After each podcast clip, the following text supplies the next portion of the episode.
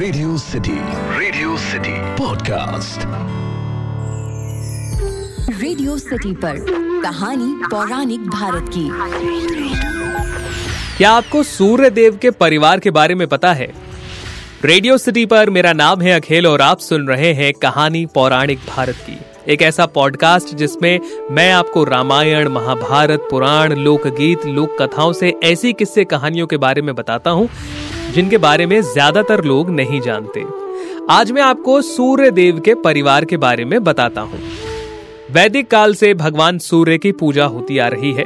सूर्य को वेदों में जगत की आत्मा और ईश्वर का नेत्र बताया गया है। सूर्य को जीवन, स्वास्थ्य और शक्ति के देवता के रूप में पूजा जाता है।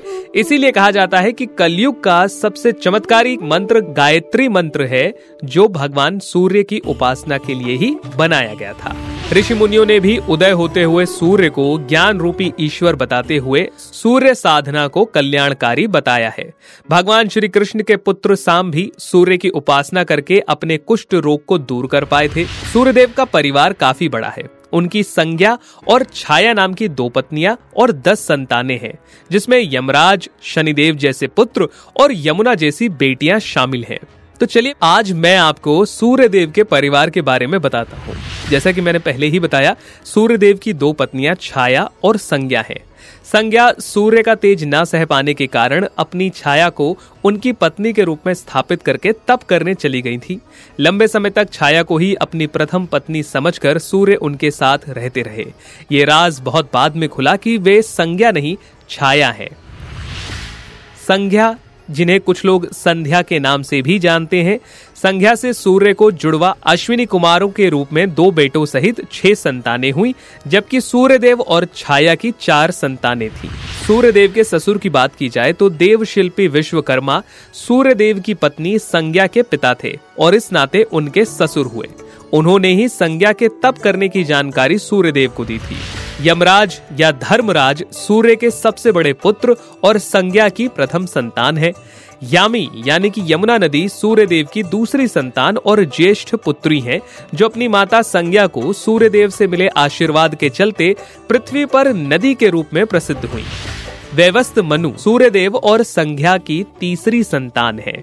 सूर्य और छाया की प्रथम संतान है शनिदेव, जिन्हें कर्म फलदाता और न्याय अधिकारी भी कहा जाता है। अपने जन्म से ही शनि अपने पिता से शत्रु भाव रखते थे।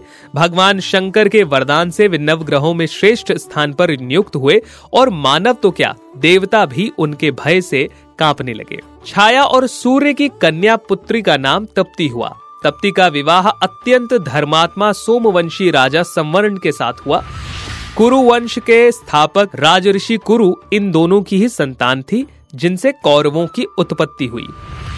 सूर्य और छाया की पुत्री विष्टा भद्रा नाम से नक्षत्र लोक में प्रविष्ट हुई। भद्रा काले वर्ण वाली, लंबे केश बड़े बड़े दांत और भयंकर स्वरूप वाली कन्या थी। भद्रा गधे के मुख और लंबी पूंछ और तीन पैरों से युक्त उत्पन्न हुई। शनि की तरह इनका स्वभाव भी गर्म बताया गया। उनके स्वभाव को नियंत्रित करने के लिए ही भगवान ब्रह्मा ने उन्हें काल गणना या पंचांग के एक प्रमुख अंग की तरह स्थान दिया। सूर्य और छाया की चौथी संतान थी सावर्णी मनु।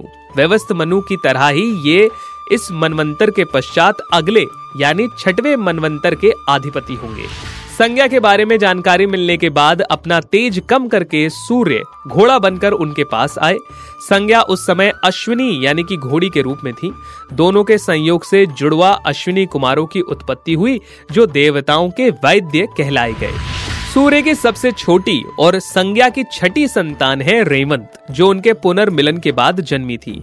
रेवंत निरंतर भगवान सूर्य की सेवा में लगी रहती है। तो ये था आज का पॉडकास्ट जिसमें मैंने आपको बताया सूर्य देव के परिवार के बारे में।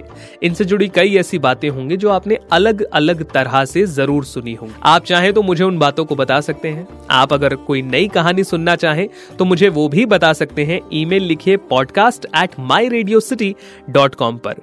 मैं इंस्टाग्राम पर भी हूँ, आरजे अखिल के नाम से। आप चाहें तो मुझे वहाँ भी बता सकते हैं। फ़िलहाल के लिए इतना ही। सुनते रहिए रेडियो सिटी। रेडियो सिटी पर कहानी पौराणिक भारत की।